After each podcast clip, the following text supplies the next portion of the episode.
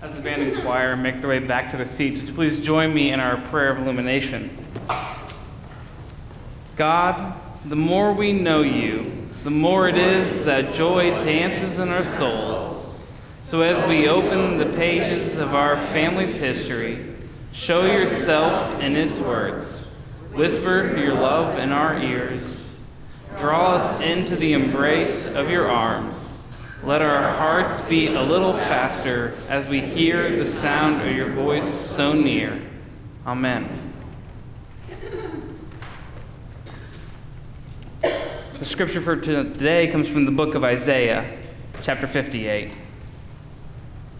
Why do we fast and you don't see? Why afflict ourselves and you don't notice? Yet on your fast day, you do whatever you want and oppress all your workers. You quarrel and brawl, and then you fast. You hit each other violently with your fists. You shouldn't fast as you are doing today if you want to make your voice heard on high. Is this the kind of fast I choose? A day of self affliction, of bending one's head like a reed, and of lying down in mourning clothing and ashes? Is this what you call a fast, a day acceptable to the Lord? Isn't this the fast I choose? Releasing wicked restraints, untying the ropes of a yoke, setting free the mistreated, and breaking every yoke? Isn't it sharing your bread with the hungry and bringing the homeless poor into your house, covering the naked when you see them, and not hiding from your own family? Then your light will break out like the dawn, and you will be healed quickly. Your own righteousness will walk before you, and the Lord's glory will be your rear guard. Then you will call, and the Lord will answer. You will cry for help, and God will say, I'm here.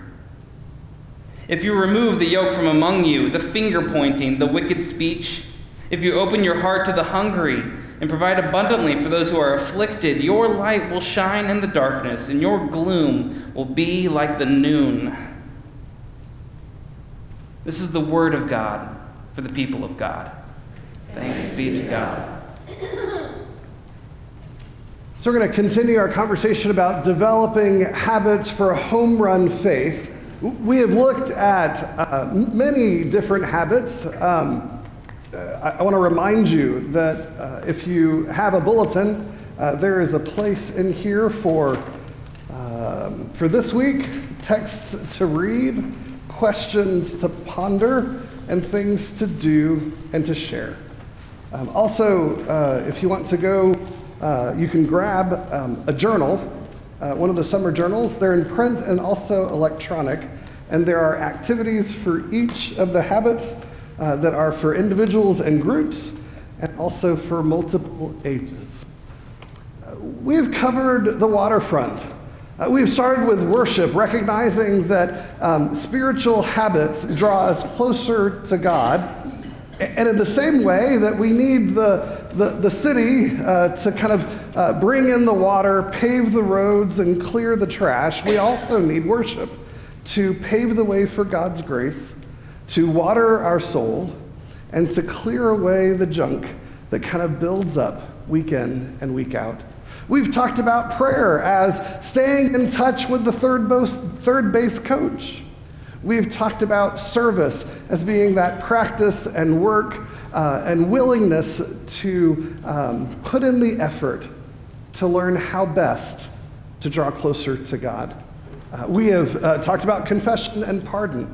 Um, I, I, I, often, when thinking about this series, thought confession and pardon would either be a really good parallel in baseball to contract negotiations or to drug screening, but that wasn't as exciting, right? So we move into fasting. Fasting as a, a habit that would draw us closer to God. Uh, and, and so um, I was looking, uh, how do you focus? I mean, when you're, when you're getting ready to do the thing that you do, whether it's teach a classroom of kids, whether it's to uh, lead a team in a project at the plant, um, whatever it is, what is the way that you focus? Get, get your game face on. Get ready for what's next. spent a little bit of time looking at the ways in which baseball players focus. Not really sure why he's licking the bat. But some of those baseball rituals, there's one uh, gentleman who eats chicken before every game, how he focuses. Uh, takes exactly 150 ground balls during infield practice, runs wind sprints at precisely 7:17 in the evening every day. Uh, Wade Boggs, is that a name that works? Yeah. Uh, Wade Boggs, before each at bat, would draw a symbol, the Hebrew symbol for life, into the dirt of the batter's box before uh, taking a pitch. There's um, one, one pitcher who chews four pieces of black licorice while pitching. At the end of each inning, he spits them out, returns to the dugout, brushes his teeth, but only after taking a flying leap over the baseline before getting to the dugout. I've been thinking about how, before preaching, I, could hurdle the altar rail but I'm still not really where, no, I don't really know where I'm supposed to spit the licorice. So there's one player who's obsessed with the number three. He sets his alarm for 33 minutes past the hour, takes practice swings in only multiples of three, wore the jersey 33, was married on November the 3rd at 3:33 p.m.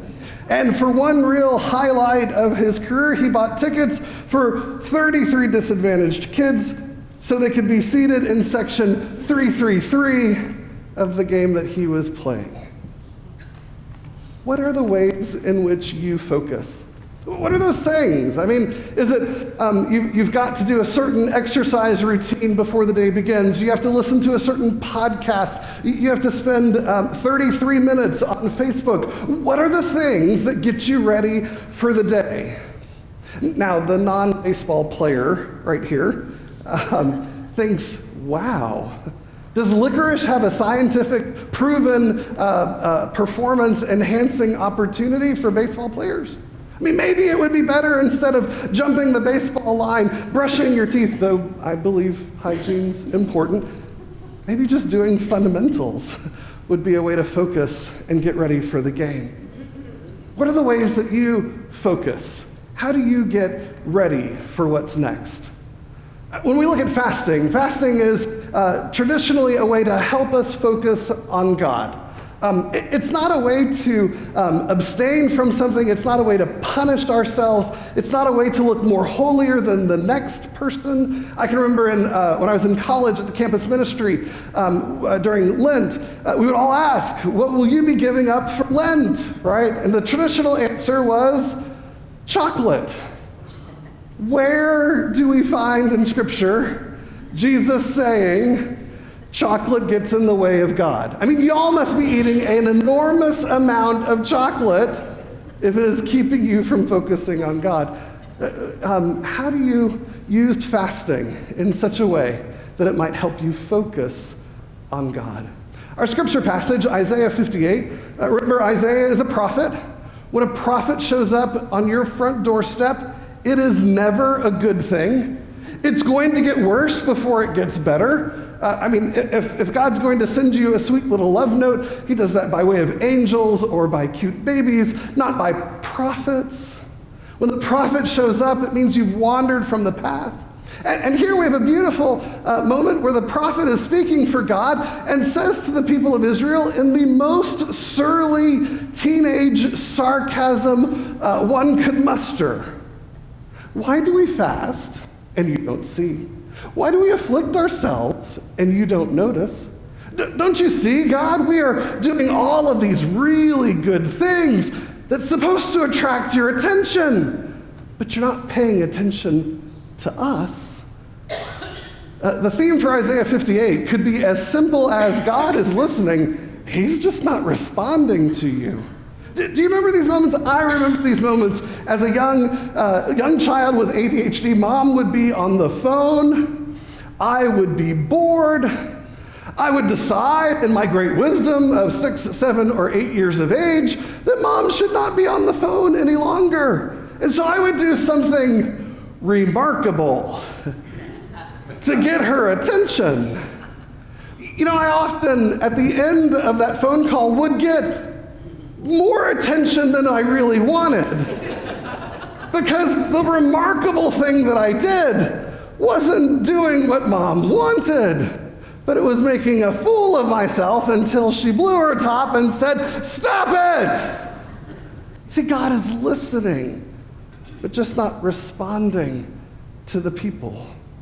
You can say that God is saying, uh, uh, in such a way, you act like nothing has happened and think that we can move on.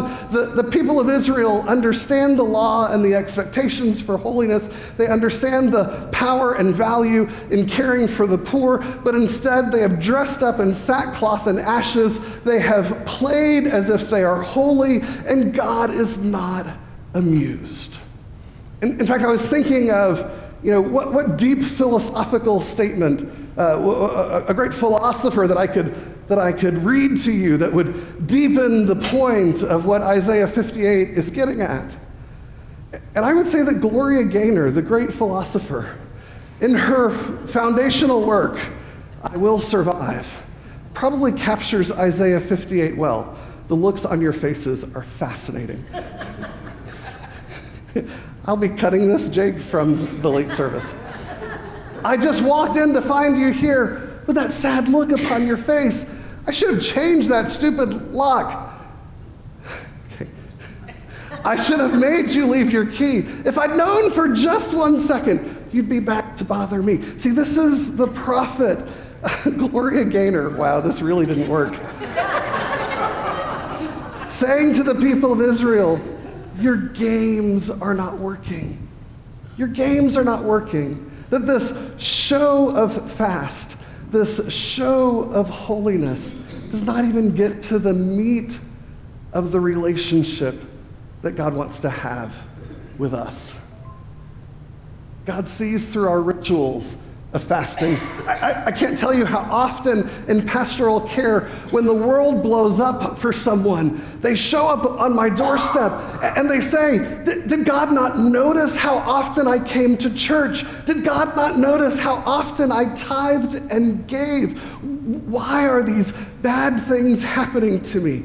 Did God not see all that I was doing? You see, God sees through our rituals of fasting. That um, coming to church is not fire insurance for the future, and um, being sure to pray over our meal does not keep us from getting food poisoning, but that the world is far more complex in these moments. In Isaiah 58, God has seen through the Israelites' show of holiness and begins to ask them for something deeper and something more. The fast that God wants is not sackcloth and ashes, but something deeper. So scripture tells us. The prophet says, Isn't the fast that I choose, releasing wicked restraints, untying the ropes of a yoke, setting free the mistreated, and breaking every yoke. Now let's pause for a moment and think about our worship service or even our Lenten um, observances. There, there's no opportunity in our worship service to set prisoners free. There's not an opportunity to let the yoke go. You see, God has um, called the people to do something more radical than just uh, doing the regular show of penitence and holiness. God wants a fast that is different than just um, idle opportunities to raise our hands in worship. The prophet goes on to say, Isn't sharing your bread with the hungry and bringing the homeless poor into your house, covering the naked when you see them, and not finding uh, and not hiding from your own family? Uh, these are hard, difficult things. It'd be so much easier to go out and buy sackcloth and ashes. It would be so much easier to listen to Christian radio or to get uh, one of those really great uh, t shirts that humorously say scripture tied with uh, the marketing of uh, uh, some sort, like, like um, This Blood's for You. You remember the 80s and 90s, right? It would have Jesus on it, but it has the, the phrase of, um, of a beer commercial. It'd be so much easier to do those things as opposed to actually not hiding from our family or caring for the poor. You see, the prophet is inviting the people to come back, to do more than just raise their holy hands, but instead to extend a hand to the poor. In our era of more is better, the idea of intentional restriction seems foreign. The problem of church these days is not attracting people to the place, it's cutting through the noise of all the things that could be done. In an era of more is better, it's not as if we don't have things to do, but it's inviting us to choose the things that will allow us to focus and draw closer to God. Restriction is foreign. I think our culture struggles with that simple wisdom that too much of a good thing is still what noise is in our soul that's distracting us from God. I don't know about you, but uh, when I am driving someplace new and I get close to the last couple of turns, I don't think this is just a show that I'm old. I think this is a show that I'm human. But when I get close to the last couple of turns, I turn down the radio. Do, do you do that? When you're going someplace new that you've never been before, and you get a couple of turns out from where it is, you start really paying attention, and you turn down the radio. Why, why do you do that? Is it because you can't do two things at once? No, we can all do two things at once.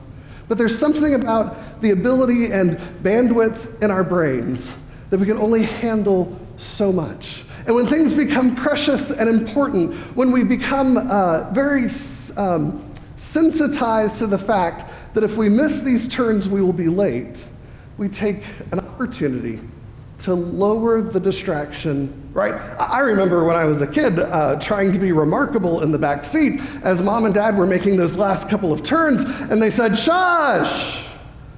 What noise in our soul is distracting us from hearing God?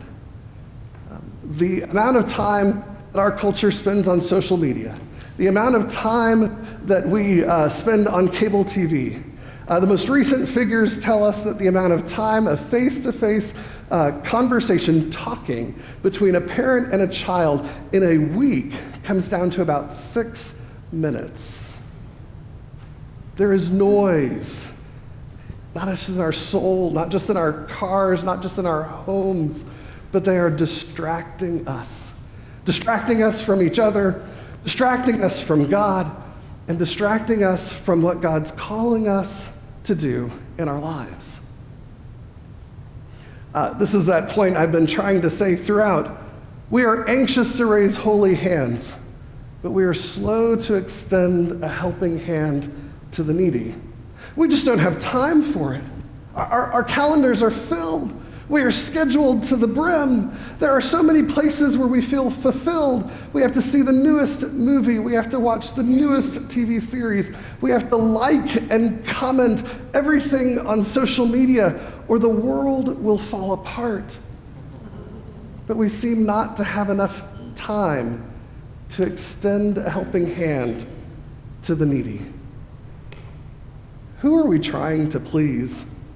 One would say that in the grand scheme of the world, that we are not trying to please ourselves or please our neighbors or please our friends or followers on YouTube, but that we should be trying to please God.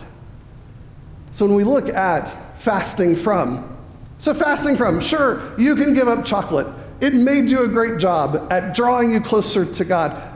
But I would suggest these fasting from TV or social media Fasting from criticism. There's an article in our journal and part of our Sunday school uh, curriculum that talks about one woman's uh, uh, quest to fast from criticalness. In our high performing culture, we could fast from self criticism. We could fast from email or from cell phone. Fasting from these noisy distractions could create just enough space we might hear God call. Oftentimes, we have to ask the question what's in it for me? God, what's in it for me if I fast from these things? Scripture tells us really clearly that fasting allows for God to guide us. It allows for God to provide for us. And it allows for God to rescue us. You might say, oh, preacher, those are fancy words that you have made up for the moment because they fit really well on the slide. But let's look at Scripture. You see, when we do the fast that God requires, God says, then you will call and the Lord will answer. Then you will cry for help and God will say, I'm here. That our yoke will be released from us. That we will find ourselves guided and provided and saved by the hand of God. I still wonder licking the baseball bat, does it really get you a home run? Maybe that's what I was not doing in Little League. I should have tried it. Fasting and not empty rituals focuses us on God. What empty rituals have you been doing forever, thinking surely they will lead us to be closer to God? Um, John Wesley talks about the means of grace. Um, he um, likens it to the idea that if a friend says, Let's get together, uh, you would plan a time and a place where you could meet and spend time with that friend. That you wouldn't randomly hope to find them and meet with them just because, but that you'd set an appointment. The means of grace, the um, habits that create home run faith, the opportunities to be um, in the presence of God come in those instituted means of grace and those non instituted means of grace. What are they? Easy worship, prayer, service, confession, and even fasting. That if we desire to draw closer to God, we might need to drop some of these empty rituals that keep us away. We might have to quiet ourselves in the presence of God. How many of you remember the sermon series where we did increasing amounts of silence each week until you all told me that it was crazy? Do you remember? Do you remember the little bit of terror in the first minute of silence? And then as the series went on, the longing that you had for that silence to come.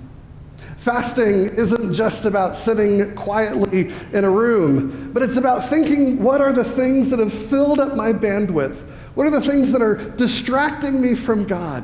What are the things that I desire most in my relationship with God?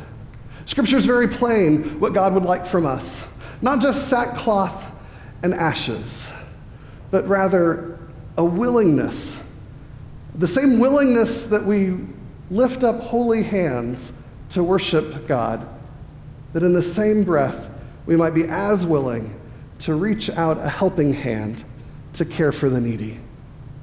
We might hear that call if we were to fast from those things that distract us. Developing habits for a home run faith allow us not just to become better people, but to become part of God's plan, to be perfected by God's grace and to journey closer to the heart of God. In the name of the Father, the Son, and the Holy Spirit, amen.